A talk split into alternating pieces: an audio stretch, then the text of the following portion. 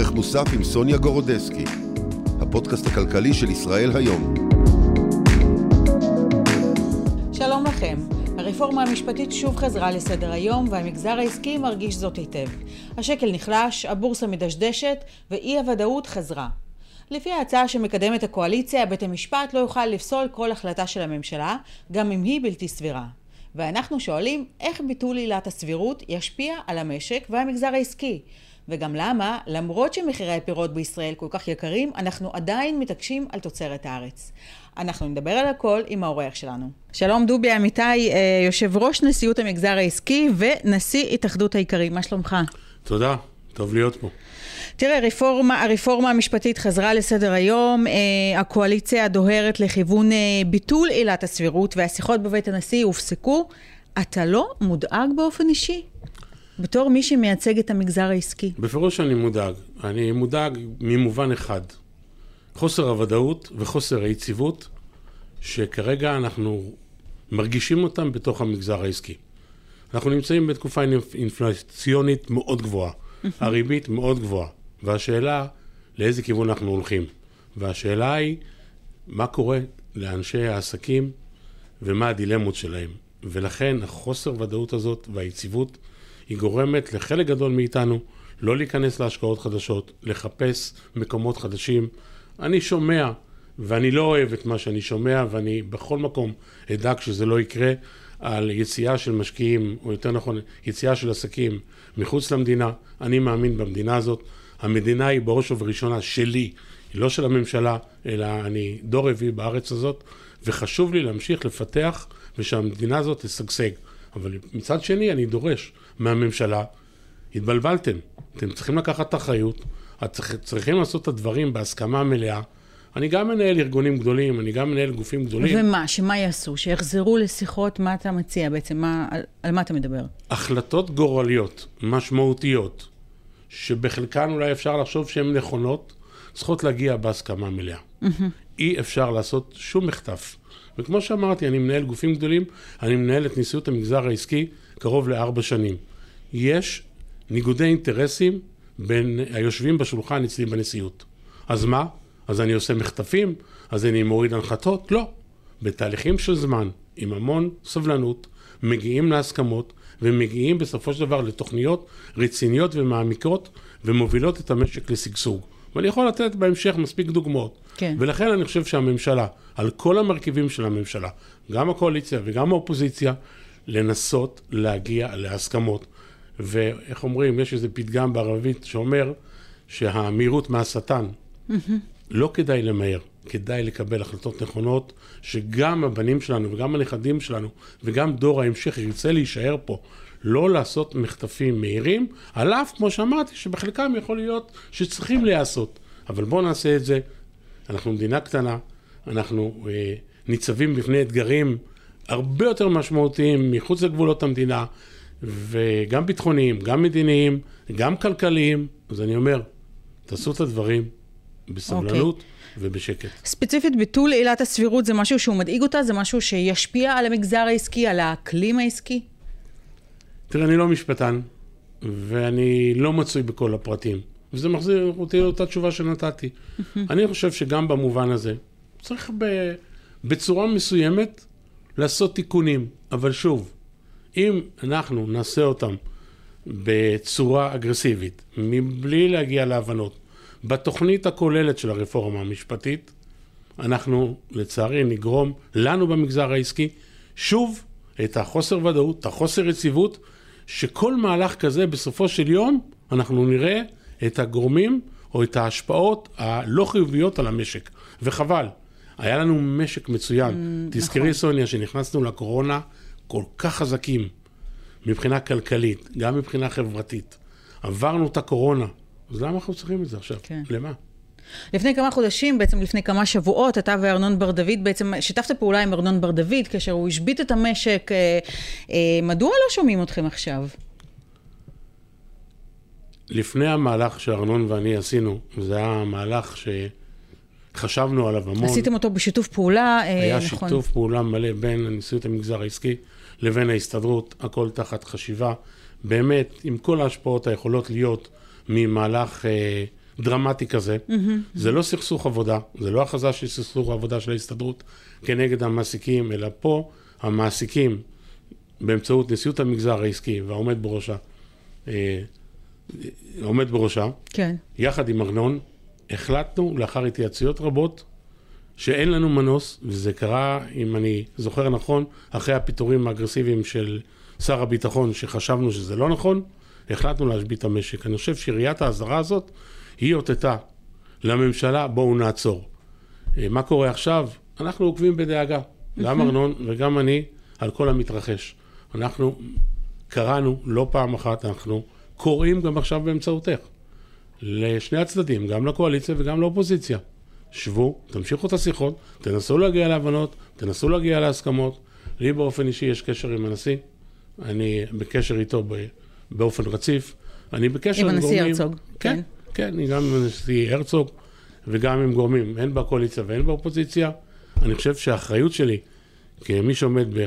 בראש נשיאות המגזר העסקי ומייצג את כל העסקים במדינת ישראל, mm-hmm. לבוא ולהתריע ולהסביר כל פעם מחדש מה עלולות או עשויות להיות ההשפעות על המגזר העסקי, ויש השפעות שליליות. שאף אחד לא יברח מזה, ושאף אחד לא ינסה לטשטש את זה. כן, תראה, אבל אם. אנחנו מדברים נגיד על מגזר ההייטק, אז שם באמת אנחנו רואים את הירידה בהשקעות הזרות. אבל מה קורה עם התעשייה המקומית שהיא פחות מושפעת, שהיא לא הייטק ושהיא פחות מושפעת מההשקעות הזרות? זה בדיוק העניין. מישהו פעם התבטא ואמר שיש קטר, אה, שהוא קטר הייטק. כן. אבל מאחורי הקטר הזה יש עוד המון קרונות. והשאר הקרונות האלו, כמו התעשייה, כמו החקלאות, כמו התיירות, כמו העסקים הקטנים והבינוניים, הם קרונות בעלי פריון מאוד נמוך, mm-hmm. שהמדינה לצערי לא השקיעה בעבר, וגם בתקציב החדש שראיתי של הממשלה הנוכחית, כן. לא חושבים עליהם. אנחנו בתיאום ולא המצאנו את הגלגל. גם עם המדיניות של ה-OCD, גם עם המדיניות של קרן המטבע, אנחנו חושבים שלא נכון אך ורק לטפל בקטר, אלא צריך לטפל בעיקר בקרונות שמושכים את הקטר כלפי מטה. מה קרה עכשיו מה ברפורמה? המשמעות? כן. הקטר נעצר. עם השפעות אה, פוליטיות כאלו ואחרות. גם הריבית, לא רק הרפורמה, גם הריבית הגבוהה, גם אין, היא אין, אין מאיטה שגם את הריבית, הפעילות בהייטק. אין ספק שגם הריבית מ- מאיטה את הפעילות, וקל וחומר אם מאיטה את הפעילות על ענפים אחרים, קחי לדוגמה גם אה, את ענף הבנייה, שהוא גם אחד מהקרונות שמשפיעים על הכלכלה. נכון. האם המדינה, האם בתקציב המדינה החדש, המדינה נתנה את הכלים לצמיחה של הענפים האלו? התשובה היא לא. ולמה אני מתכוון? אני חושב שברגע שנגיד בנק ישראל מטפל במדיניות ההומניטרית, לדעתי הוא התחיל להגיב מאוחר מדי, וכל אה, תגובה או כל העלאת... התחיל להעלות את הריבית מאוחר מדי, אתה אומר. אין אוקיי. ספק, אין ספק. אנחנו יודעים את זה, אני גם אמרתי את זה אונליין, שצריך לטפל בכלי הריבית מצד אחד, והוא כלי מוניטרי מאוד נכון, וצריך לעשות אותו בשיקול דעת. אתן לך דוגמה, כשאת חולה חלילה במחלה שדרוש לה- לקחת, אה, אה, תרופה אה, מסוים, לא תרופה, אנטיביוטיקה. אנטיביוטיקה, אוקיי. נכון, את לא מעלה את המינון, אלא את לוקחת את זה לאורך זמן.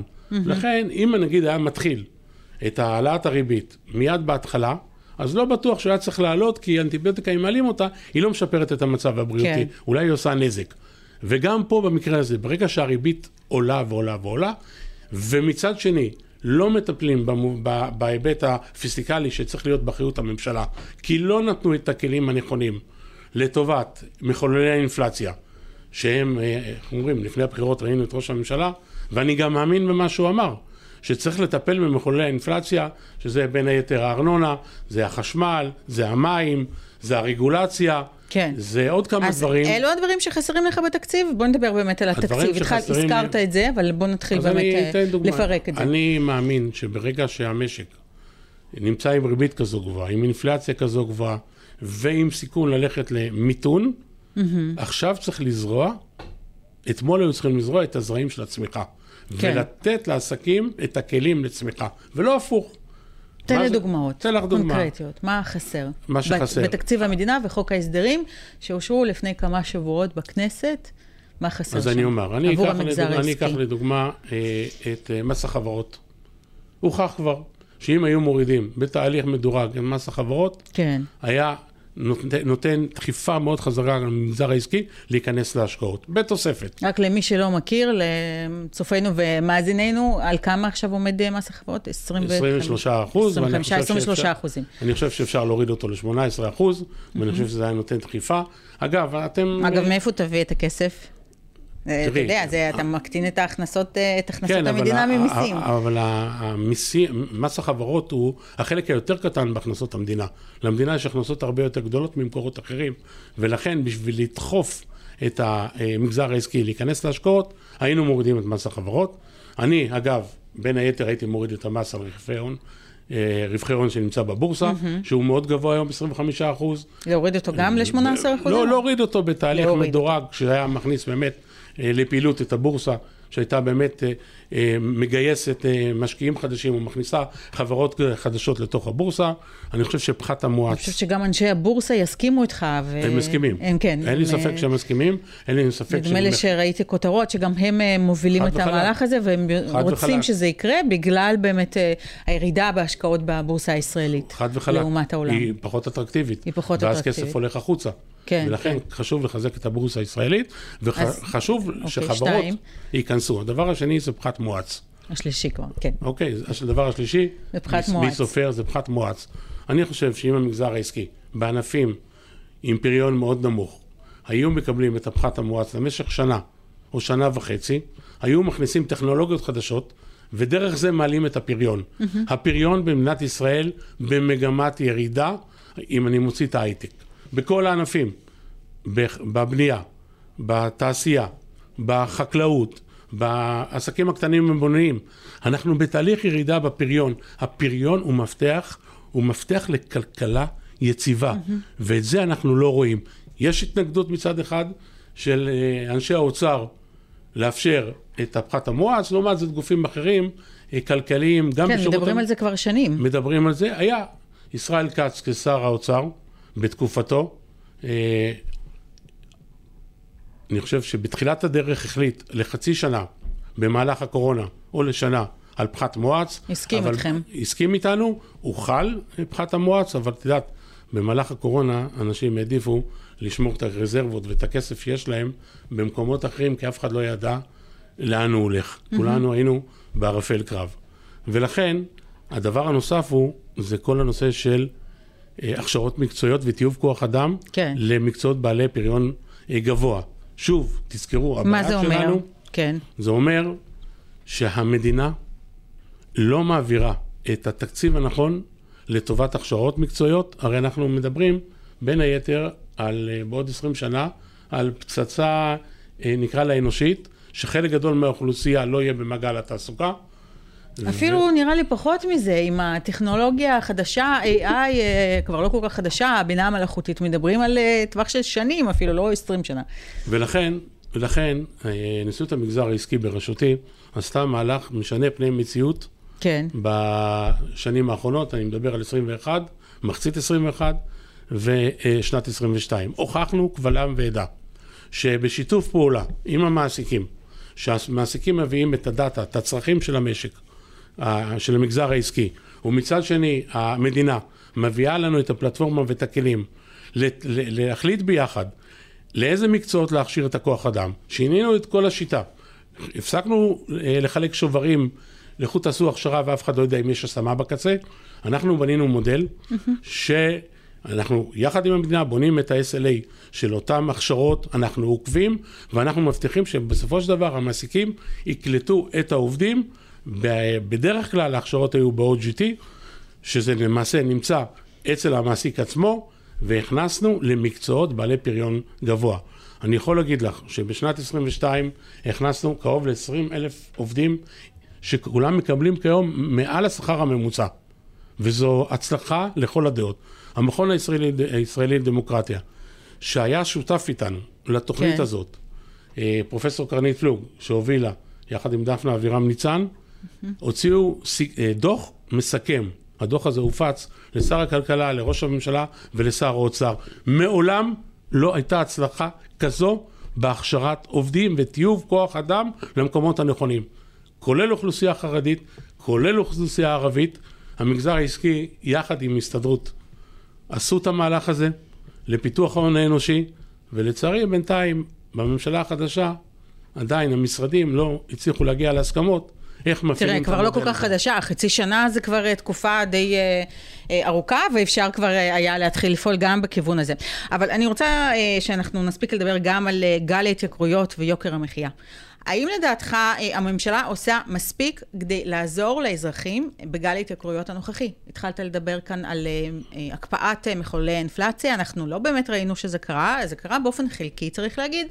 לא קרה. אה, לא קרה. לא, לצערי לצערי מחולל האינפלציה לא קרה, ההפך. כשאנחנו אנחנו, מדברים על הקפאת מחירי החשמל, המים, הארנונה, בפירוש, כן. אז אני יכול לומר לך יותר מזה, והפוך הוא. אנחנו הצלחנו לעצור העלאה של ב-30 אחוז בחוק ההסדרים של מחירי הארנונה. הם ניסו לעשות את זה, אנשי האוצר, בשינוי שיטת המדינה, המדידה, לעשות ברוטו ברוטו, זאת אומרת, תשלמי רק על ה... דרך ההיקף שלך, אה, ולזה לא הסכמנו, הצלחנו להוריד את זה בעזרת אה, חברי כנסת וגם יושב ראש ועדת הכספים ועוד חברים בוועדת הכספים, זה היה הזוי לחלוטין. המים אה, עולים, שלא נדבר על המים לחקלאות, שבכלל נמצאים היום כן. במחיר גבוה.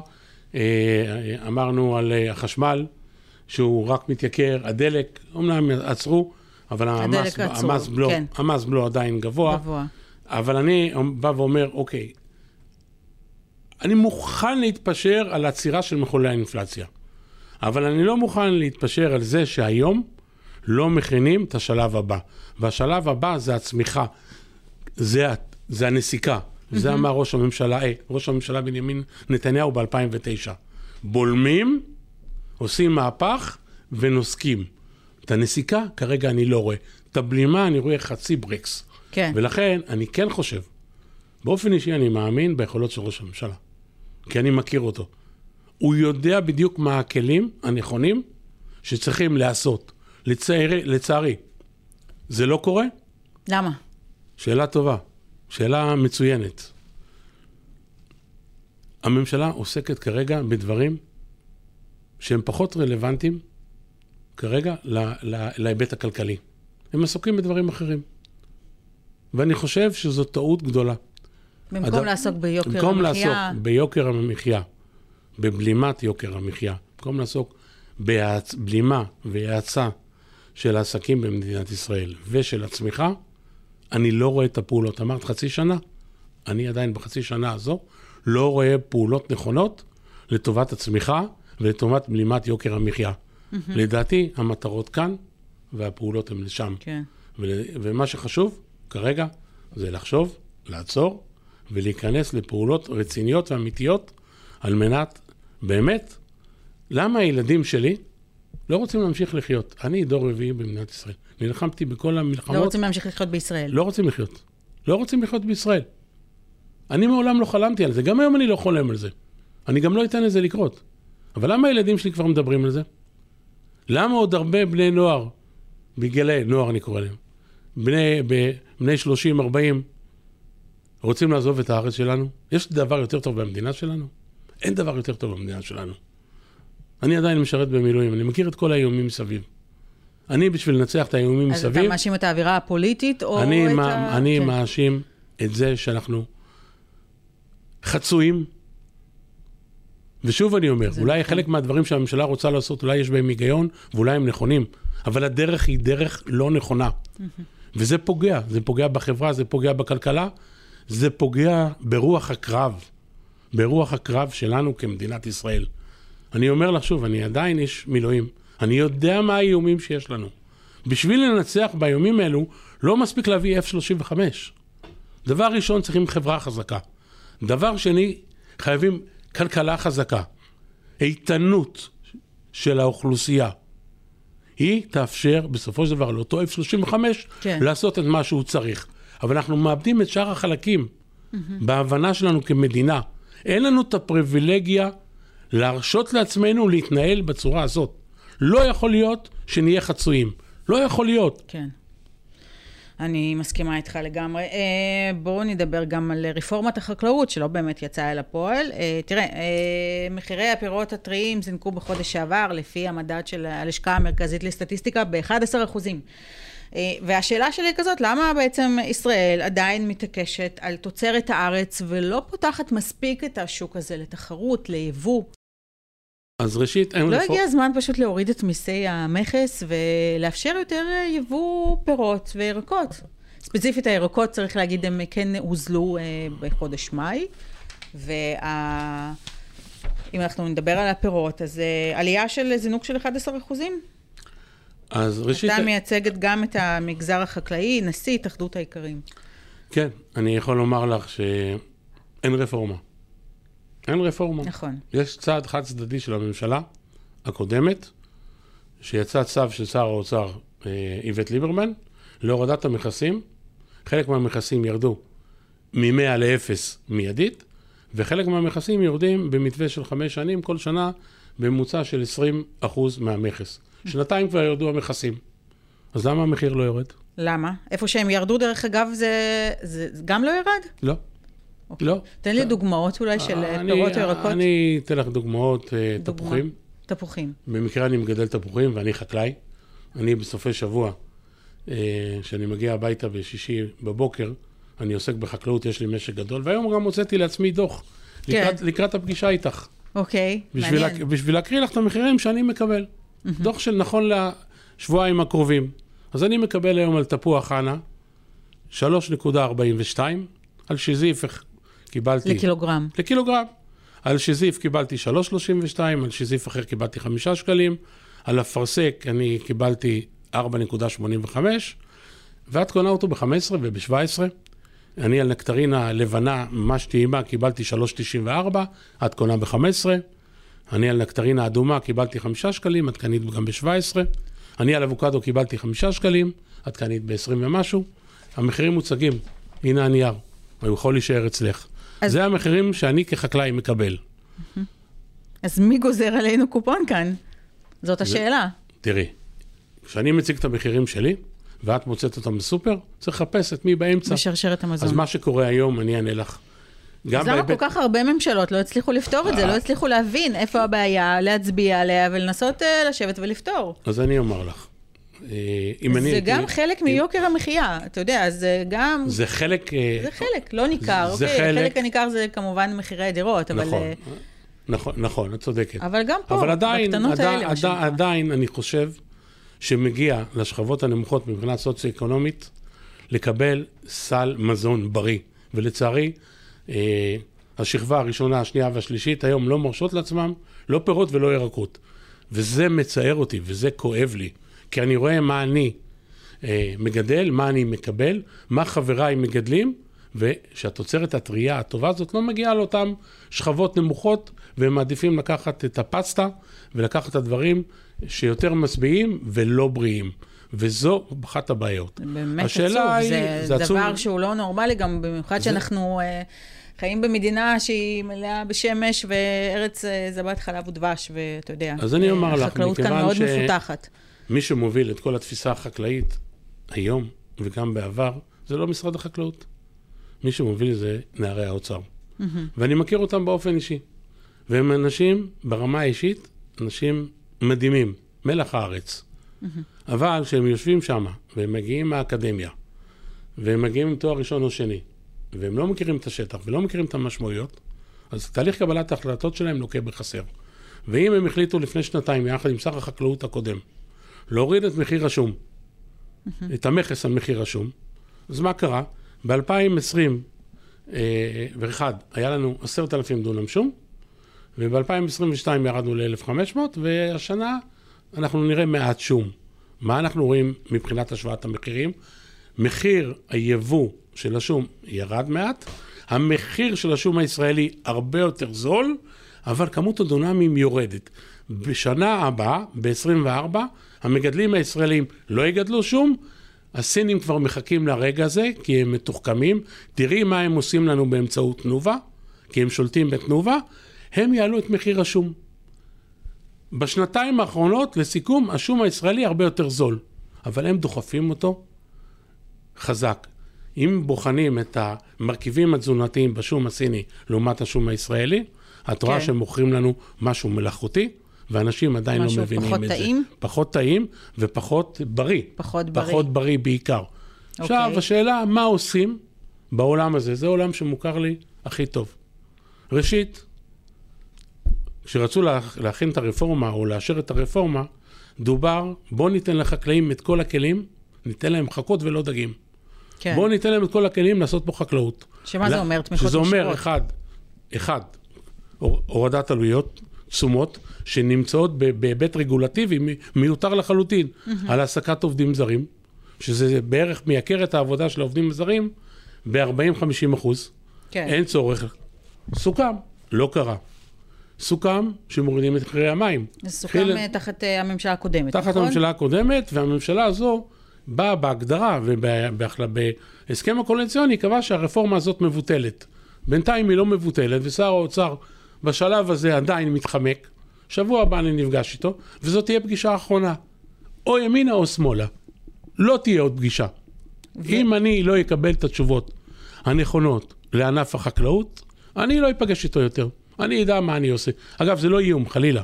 כי היו לי איתו הבנות מאוד ברורות, אבל שישה חודשים לא קרה כלום. אני המתנתי, המתנתי בסבלנות. מה אתה דורש בעצם? אני דורש הורדת עלויות על העסקת עובדים זרים. כן. אני דורש לפתוח את האפשרות לחקלאים הישראלים לקבל את כל העובדים אשר הם צריכים. אף אחד לא ייקח עובד אחד מיותר. אוקיי. אין עובדים ישראלים. הורדת מחירי המים. אנחנו היום מסבסדים את המים במשק הישראלי. אנחנו קולטים את כל מי הקולחין. כי אם אנחנו לא היינו קול- קולטים אותם, המדינה הייתה צריכה לשלם כסף כן. על מנת להזרים אותם לים.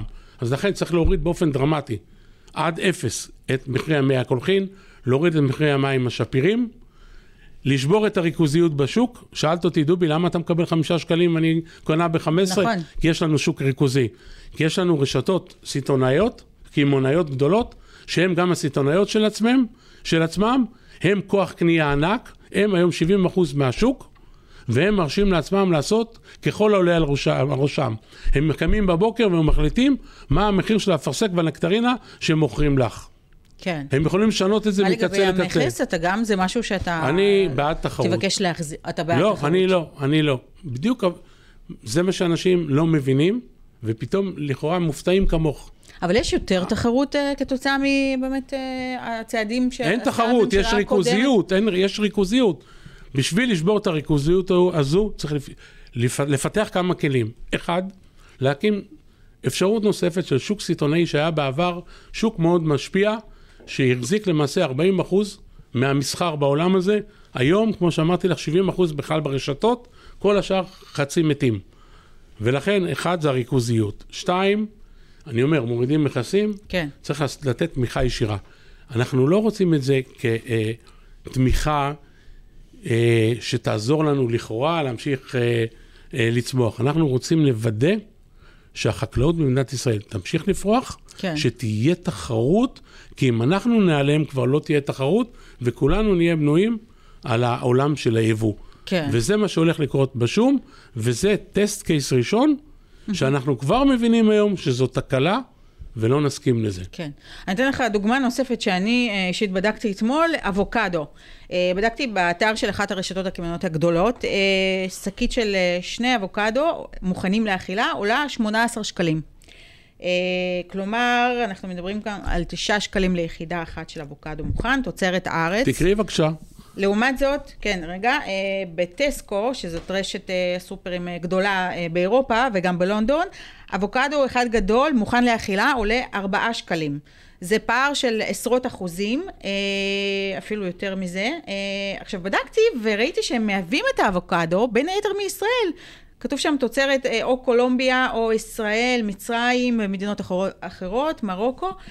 אז צריך להבין מה אנחנו אומרים פה, אותו אבוקדו, יכול להיות שזה אותו אבוקדו בדיוק, בישראל הוא נמכר אה, ביותר יקר מאשר אה, בחו"ל. למה בעצם אנחנו מדינה שהיא מייצאת גם אבוקדו לצורך העניין? למה אנחנו צריכים לשלם אה, בסופר אה, יותר מאשר אה, אנשים ב- בלונדון למשל לצורך העניין? בשורה האחרונה, אני מגדל אבוקדו, כן. אני קיבלתי 5.23. זה. זה היה בחודש מאי. כן. חודש מאי. הנה התשובה. זה לא נמצא אצלי החקלאים. זה לא נמצא, לא נמצא אצל החקלאים. זה נמצא במקום שאפשר לקחת, שזה הרשתות, בעיקר. שם נמצאת הבעיה. ולשם צריך להביא את הפתרון. אני, הדבר הראשון שהייתי עושה, לא מאפשר לרשת קמעונאית להיות גם סיטונאי. הייתי בונה את השוק הסיטונאי, והייתי מייצר פה תחרות הרבה יותר בריאה, ואני אומר לצרכנים, תאמינו לי, אני אתמול הסתובבתי בשוק בחצור. הלכתי לראות מה המחירים בשוק בחצור. כן. בפריפריה המחירים זולים, בשווקים הפתוחים, בצורה דרמטית ממה שנמצא פה בעיר. ופה בעיר, למה? כי אפשר. כי הצרכן מוכן לקבל הכל. מוכן לקבל הכל. ולצערי, סוחטים את הצרכנים שלנו. החקלאים הם לא הבעיה, הם הפתרון. הדבר השני, כמו שאמרתי, הייתי נותן לחקלאים את כל הכלים להגדיל את התפוקות החקלאיות, להמשיך ולאבד עוד שטחים נוספים. יש לנו המון שטחים באזור הדרום, אזור פתחת ניצנה, אזור הנגב המערבי, יש לנו בצפון. אנחנו חייבים להגדיל את התפוקות לאור קצב גידול הדמוגרפי של מדינת ישראל, והייתי נותן להם את הכלים. קחו חקלאים, כמה שיותר, לכו תגדלו. ואת יודעת יותר מזה, הייתי גם מכניס את הדור הצעיר לחקלאות הרבה יותר מתחדשת, כמו חממות הידרופוניות, שניתן לעשות שם את כל הגידולים הירוקים בעלויות הרבה יותר נמוכות, אבל שוב, בסוף אנחנו מגיעים לשווקים, ושם יש מי שגוזר את הקופון. שמעתי לאחרונה שיש כל מיני בדיקות לגבי חלק מהקמעונאים על תיאום כן. מחירים. בעבר אה, הם נקנסו על תיאום מחירים. כדאי שמישהו יתעורר ויטפל בדיוק בחוליה הזאת. בדיוק אוקיי. בחוליה הזאת. טוב, נהיה אופטימיים. דובי אמיתי, יושב ראש נשיאות המגזר העסקי ונשיא התאחדות האיכרים, אני רוצה להודות לך על השיחה הזאת, היה לי מאוד מעניין. תודה רבה. תודה, סוניה. ותודה רבה לכם שהייתם איתנו. אנחנו נתראה בפרק הבא של ערך מוסף. ערך מוסף עם סוניה גורודסקי, הפודקאסט הכלכלי של ישראל היום.